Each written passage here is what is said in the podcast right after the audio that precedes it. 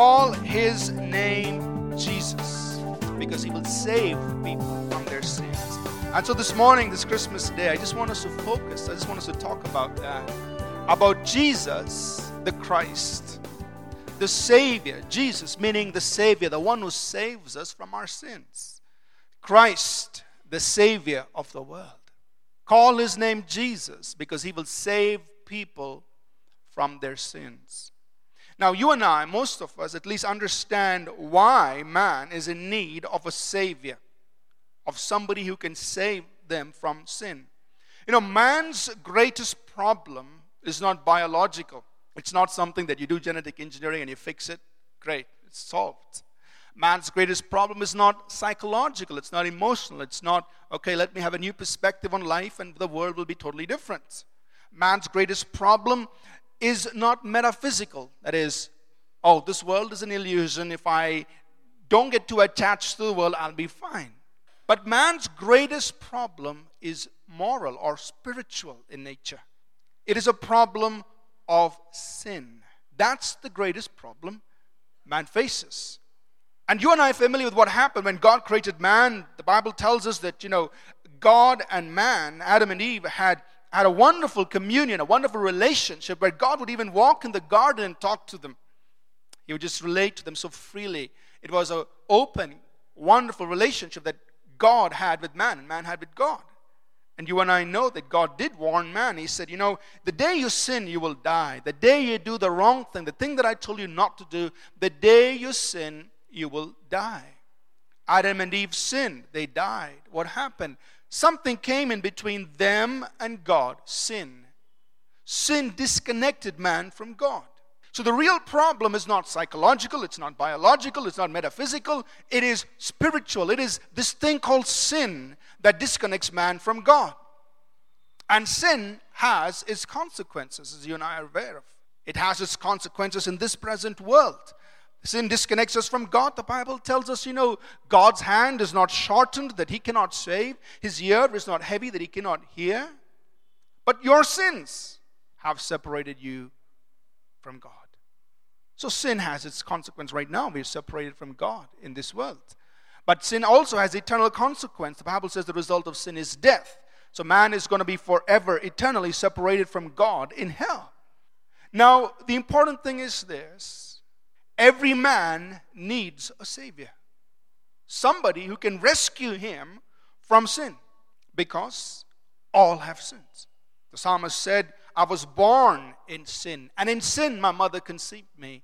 The Bible says, for by one man sin came into the world, and death passed through all men, because all have sinned. All have sinned. So every human person, every person needs a Savior, somebody who can deliver him from sin. Now, the fact is that no human being has inherent capacity or capability to set themselves free from sin. So someone, someone might say, you know, why can't I be my own Savior? Why can't I save myself? Good thought, but an impossible att- impossibility. Because you were born in sin, sin inherently dominates every person. So try as hard as we may, it's impossible for us to deliver ourselves from sin. And the Bible goes on to state that even our best actions are like filthy rags before God. They're not acceptable to God. Our best actions are like filthy rags before God. So the point is that every human person needs a Savior from sin, because we can't save ourselves. And so here's the great news. Call his name Jesus, because he will save his people from their sins. This is a true saying and worthy of all acceptance, that Christ Jesus came into the world to save sinners. The Bible says that God loved the world so much, he sent his Son to be the Savior of the world. The Savior of the world. Now here's how Jesus did it. This was God who became man, lived a perfect life. Thank God for his birth. Today we celebrate his birth, the day Christmas Day. But Jesus didn't come just to be born in a manger. The manger is not what saves you and me. Jesus came, his main purpose was the cross. The cross is what is a place where you and I experience our salvation. So on the cross, Jesus was crucified. He took upon himself, a, this was God in flesh, taking upon him the sins of the whole world. Because no other man could die. Every man would have to die for his sin. Only Jesus, God in flesh, could die for the sins of the whole world. So here on the cross, he took upon him the sins of the whole world, became our substitute. The penalty that was to be on you and me was upon him on the cross. The Bible says he became the payment for our sins, and not for our sins only, but for the sins of the whole world.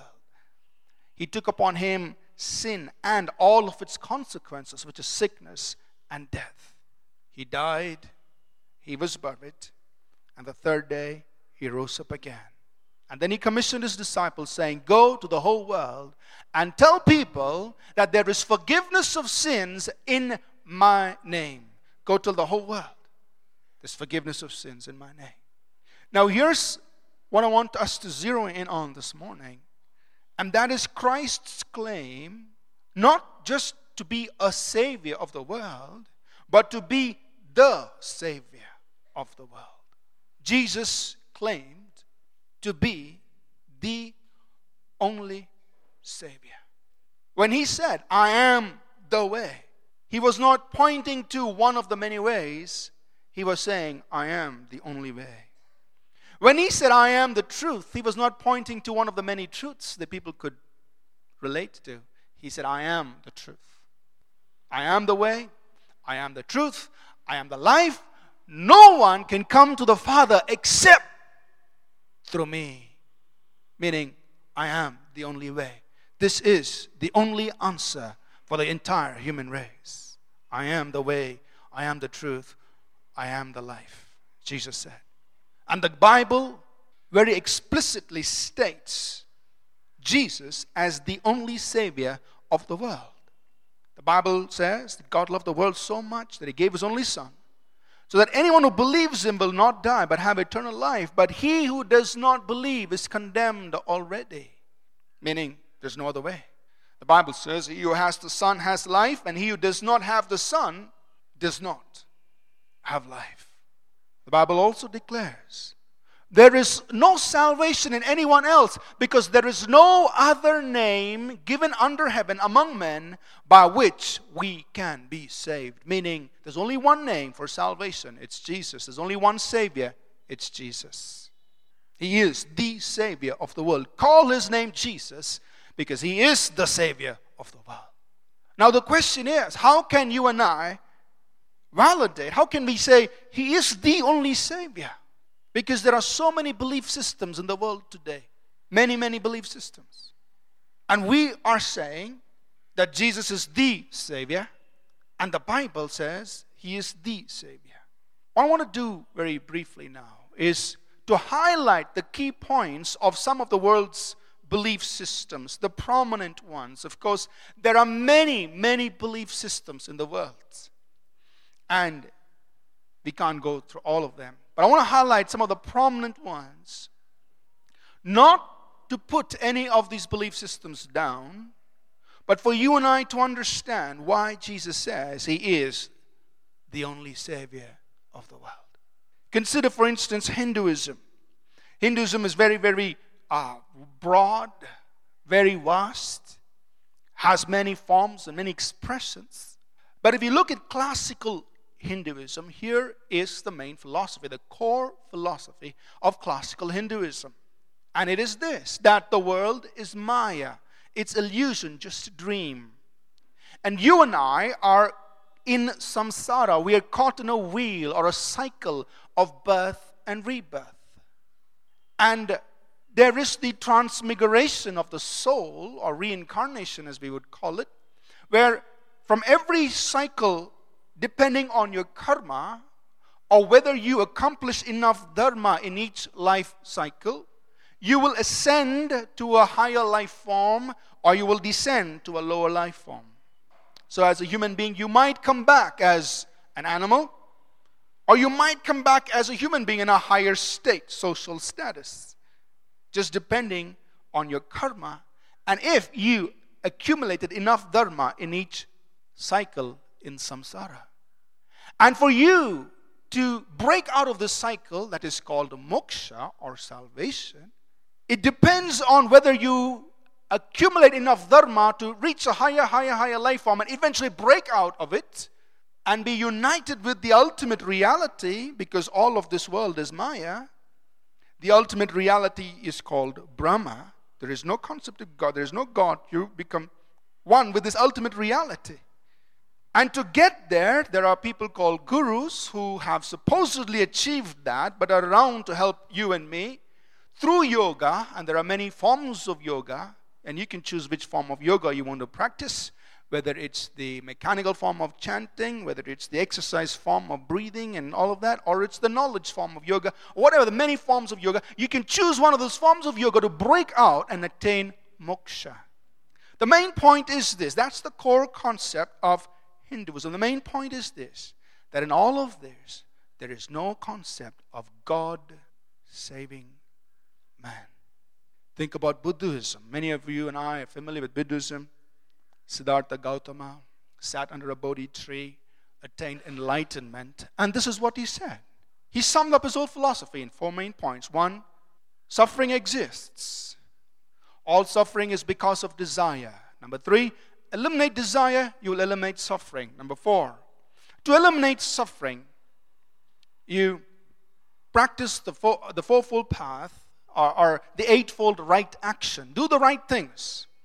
You'll eliminate suffering. And the whole objective is to attain nirvana, which means a freedom from self and desire and this illusionary world.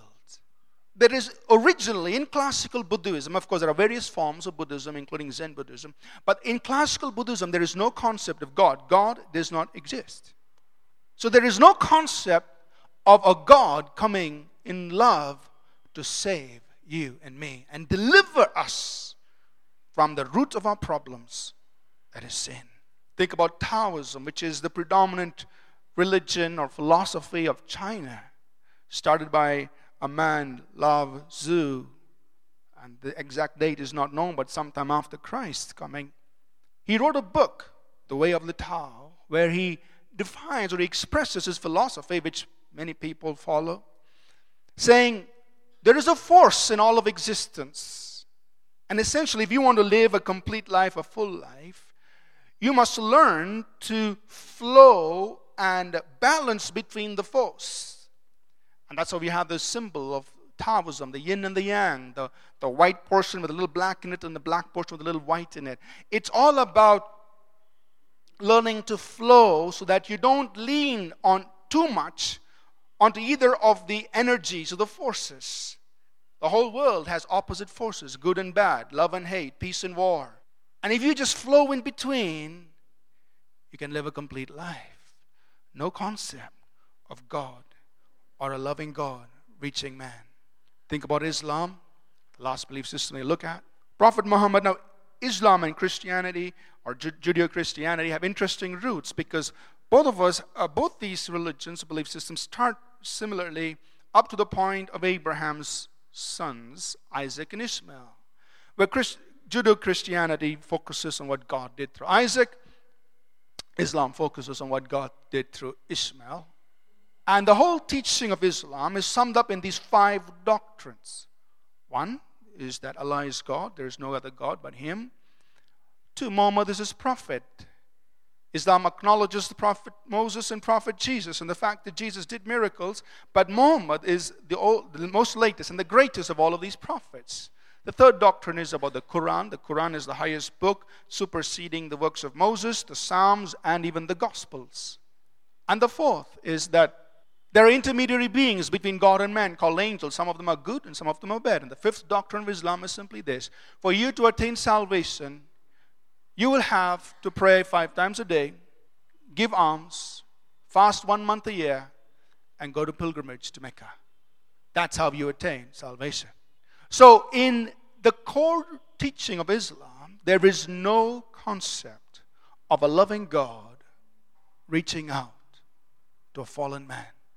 So looking at all the world's belief systems, you and I can say there's only one Savior. His name is Jesus. This is God who came from heaven to earth to address man's most important need, which is to deal with the problem of sin and restore man to God. Jesus is unique. He was unique in his birth. No other one, no one else was born of a virgin. Unique in his birth. Supernatural birth. Unique in his life. He modeled what he taught. Many of the leaders broke the very laws that they formulated for their philosophies. It's kind of embarrassing to mention some of them, so I won't do it. But Jesus modeled. His life modeled what he taught. And his life was supernatural. He worked the miracles. No one else did such mighty miracles. He was supernatural or unique in his death. He was the only one who died for the sins of the world. Socrates was an interesting man. He died for his philosophy. Very, very good. Noble, very noble, because he taught and they crucified, or they killed him for his teaching. But Jesus didn't just die for his teaching. He died for the sins of the world. And it doesn't end there. It's very unique because he was the only one who rose up from the dead, showed himself alive with many unquestionable proofs to his disciples, and the one who ascended and today transforms lives. His teachings are so different because his teaching is not about you changing yourself. His teaching is about you receiving God so that you can, so that God can change you. He said, God loved the world so much that he gave his only son, that if you believe, you'll be saved. He said, you must be born again, meaning receive life from above. So it's not about how you change your life. It's not about whether you can accumulate enough dharma. It's not about whether you can uh, disconnect yourself from disconnect so, you from yourself and from your desires and from this world. It's not about whether you can balance between the two energies, the forces in life. It's not about how many pilgrimages you go and how many, how many months you fast. It's so simply about receiving the love of God. Very unique in his teaching. So you and I can say, this is truly the Savior of the world. Amen. Call his name Jesus, because he will save his people from their sins. The interesting thing about the Bible is, it's not about how much works you do. It's all about the goodness of God, what we call the grace of God, and us receiving the free gift. The Bible says the free gift of God is eternal life. The free gift of God is eternal life. No more striving. Just a simple moment of receiving God's free gift. The free gift of God is eternal life. So I want to conclude this morning by asking or challenging us. If there are people here this morning, and maybe it's your first time to church, or, or maybe you've been to church several times before, but if you personally have not received the Savior of the world, then I want to ask you, I encourage you to do that this morning, because every man needs a Savior. Every human being needs a Savior. Our root problem is sin, and there's only one Savior from the sin, from sin. His name is Jesus. Some of you, maybe, you once loved the Lord, but somewhere along the way, your love for Him got cold and you got a little distracted, wandered off the path, got lost in the world. But you're here today because it's Christmas Day. I want to invite you not only to come to Jesus and just give your life back to Him, because He's not only the one who saves us, but the Bible says He saves us to the uttermost because He always lives to make intercession for us. That means no matter how far you've gone, if you come to Him, He will save to the uttermost. And for those of us who really love Jesus and trust Him to be the Savior of the world, I want to challenge you and me. You know, if we really believe that He is the Savior, then why aren't we talking about Him? I mean, if you really believe He is the Savior, I mean, think of it. all the prominent world's belief systems do not offer a Savior. You and I know of the Savior, the only Savior. Why aren't we talking more about Him? Imagine if you were standing on the bank of a river that was flowing very rapidly, and you had, you know, equipment that could save a person's life, and out in the middle of the river was this person who, you know, who's just drowning, is about to lose his life. What would you do? I'm almost certain that every person would throw out whatever equipment you had to try to save the drowning person. I'm almost certain we'd do that. And that's the same thing with this message of the Savior of the world. It's time for you and me to be so confident that Jesus is the Savior that we will boldly speak Him and proclaim Him to those in need of the Savior. Amen. Let's stand to our feet. I'm going to call the worship team up this morning. As we go into a time of prayer here before we dismiss, you know, I, I need the Savior in my life. I'm not sure if my sins have been dealt with. There's no need to ask if we are a sinner. We all know we've all sinned. But if you're not sure whether your sins have been dealt with, whether you are in a relationship with the living God, then this morning I want to pray with you so that you can receive the Savior of the world. Call His name Jesus, because He will save His people from their sins. Every head bowed, every eye closed, everyone praying. If there's anyone here this morning and you'd say, you know, I want the Savior in my life. I want this Jesus who came about two thousand years ago to be the Savior. I want Him in my life to save me from my sins. I'm ready to believe in Him. The Bible says if you believe in Him, you will be saved. Anyone who calls upon the name of the Lord will be saved.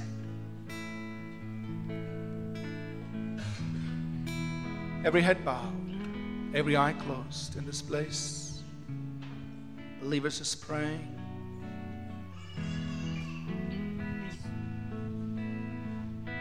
If you want to receive the Savior this morning, or maybe you are one of those who have just wandered away from God and you just want to come back to the Savior and say, I believe you can save people to the uttermost. I'm one of those who have just wandered away to the uttermost, but I know you can still save me. I know you can still change my life. If there are people here this morning and you just want the touch of the Savior, whether it's to forgive your sins or just to bring you back into that relationship that you once had. With every head bowed, every eye closed, I want, in, I want you to indicate your prayer this morning by just lifting up your hands. Just when you lift up your hand, anyone here this morning, you say, I want the Savior. Just go ahead, lift up your hand. I want to pray with you. Just put your hand up. I see several hands going up. So I want the Savior of the world in my life. Just put your hand up. Keep your hand up. I want the Savior of the world in my life. Thank you. You can put your hands down. I'm going to pray a prayer right now. Those of you who lifted your hands, I want you to pray this with me. You can pray something like this. Lord Jesus, I believe you are the only Savior of the world. This Christmas day, I am coming to you. Save me from my sins. Make me your very own. Be the Savior of my life. I will follow you and you alone rest of my life. In Jesus' name. For the rest of us this morning, I want you to just pray a prayer in your heart saying, Lord Jesus, if, if I believe that you are truly the Savior of the world, then I want to do something about it. Fill me with your holy boldness and love, that I will take your name and your message to those around me, Lord. Can you pray something like that from your heart this morning? Call his name Jesus, because he is the one who saves people from their sins.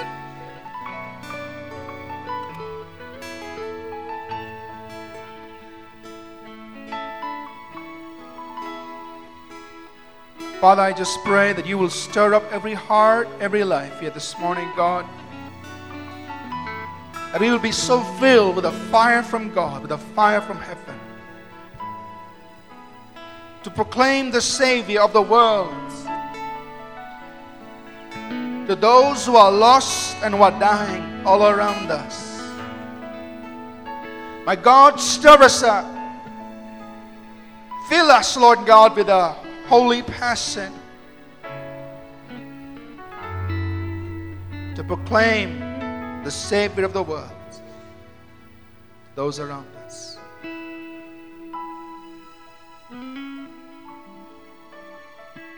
We thank you, Jesus, for being our Savior.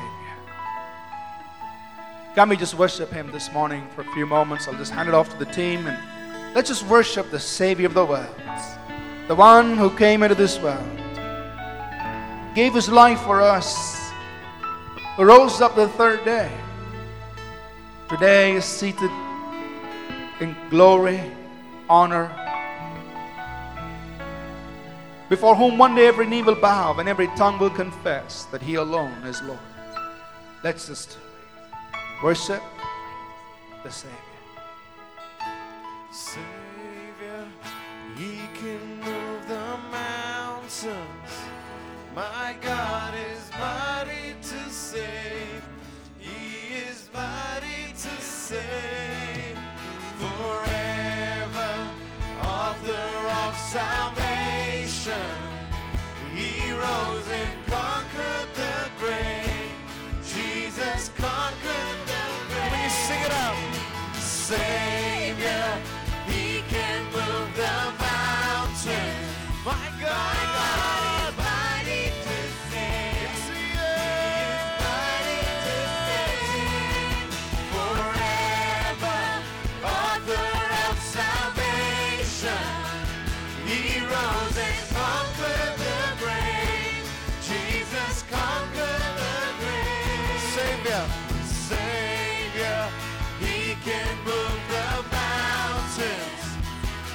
God is mighty to save. Yes, he is. He is mighty to save. Forever, author of salvation.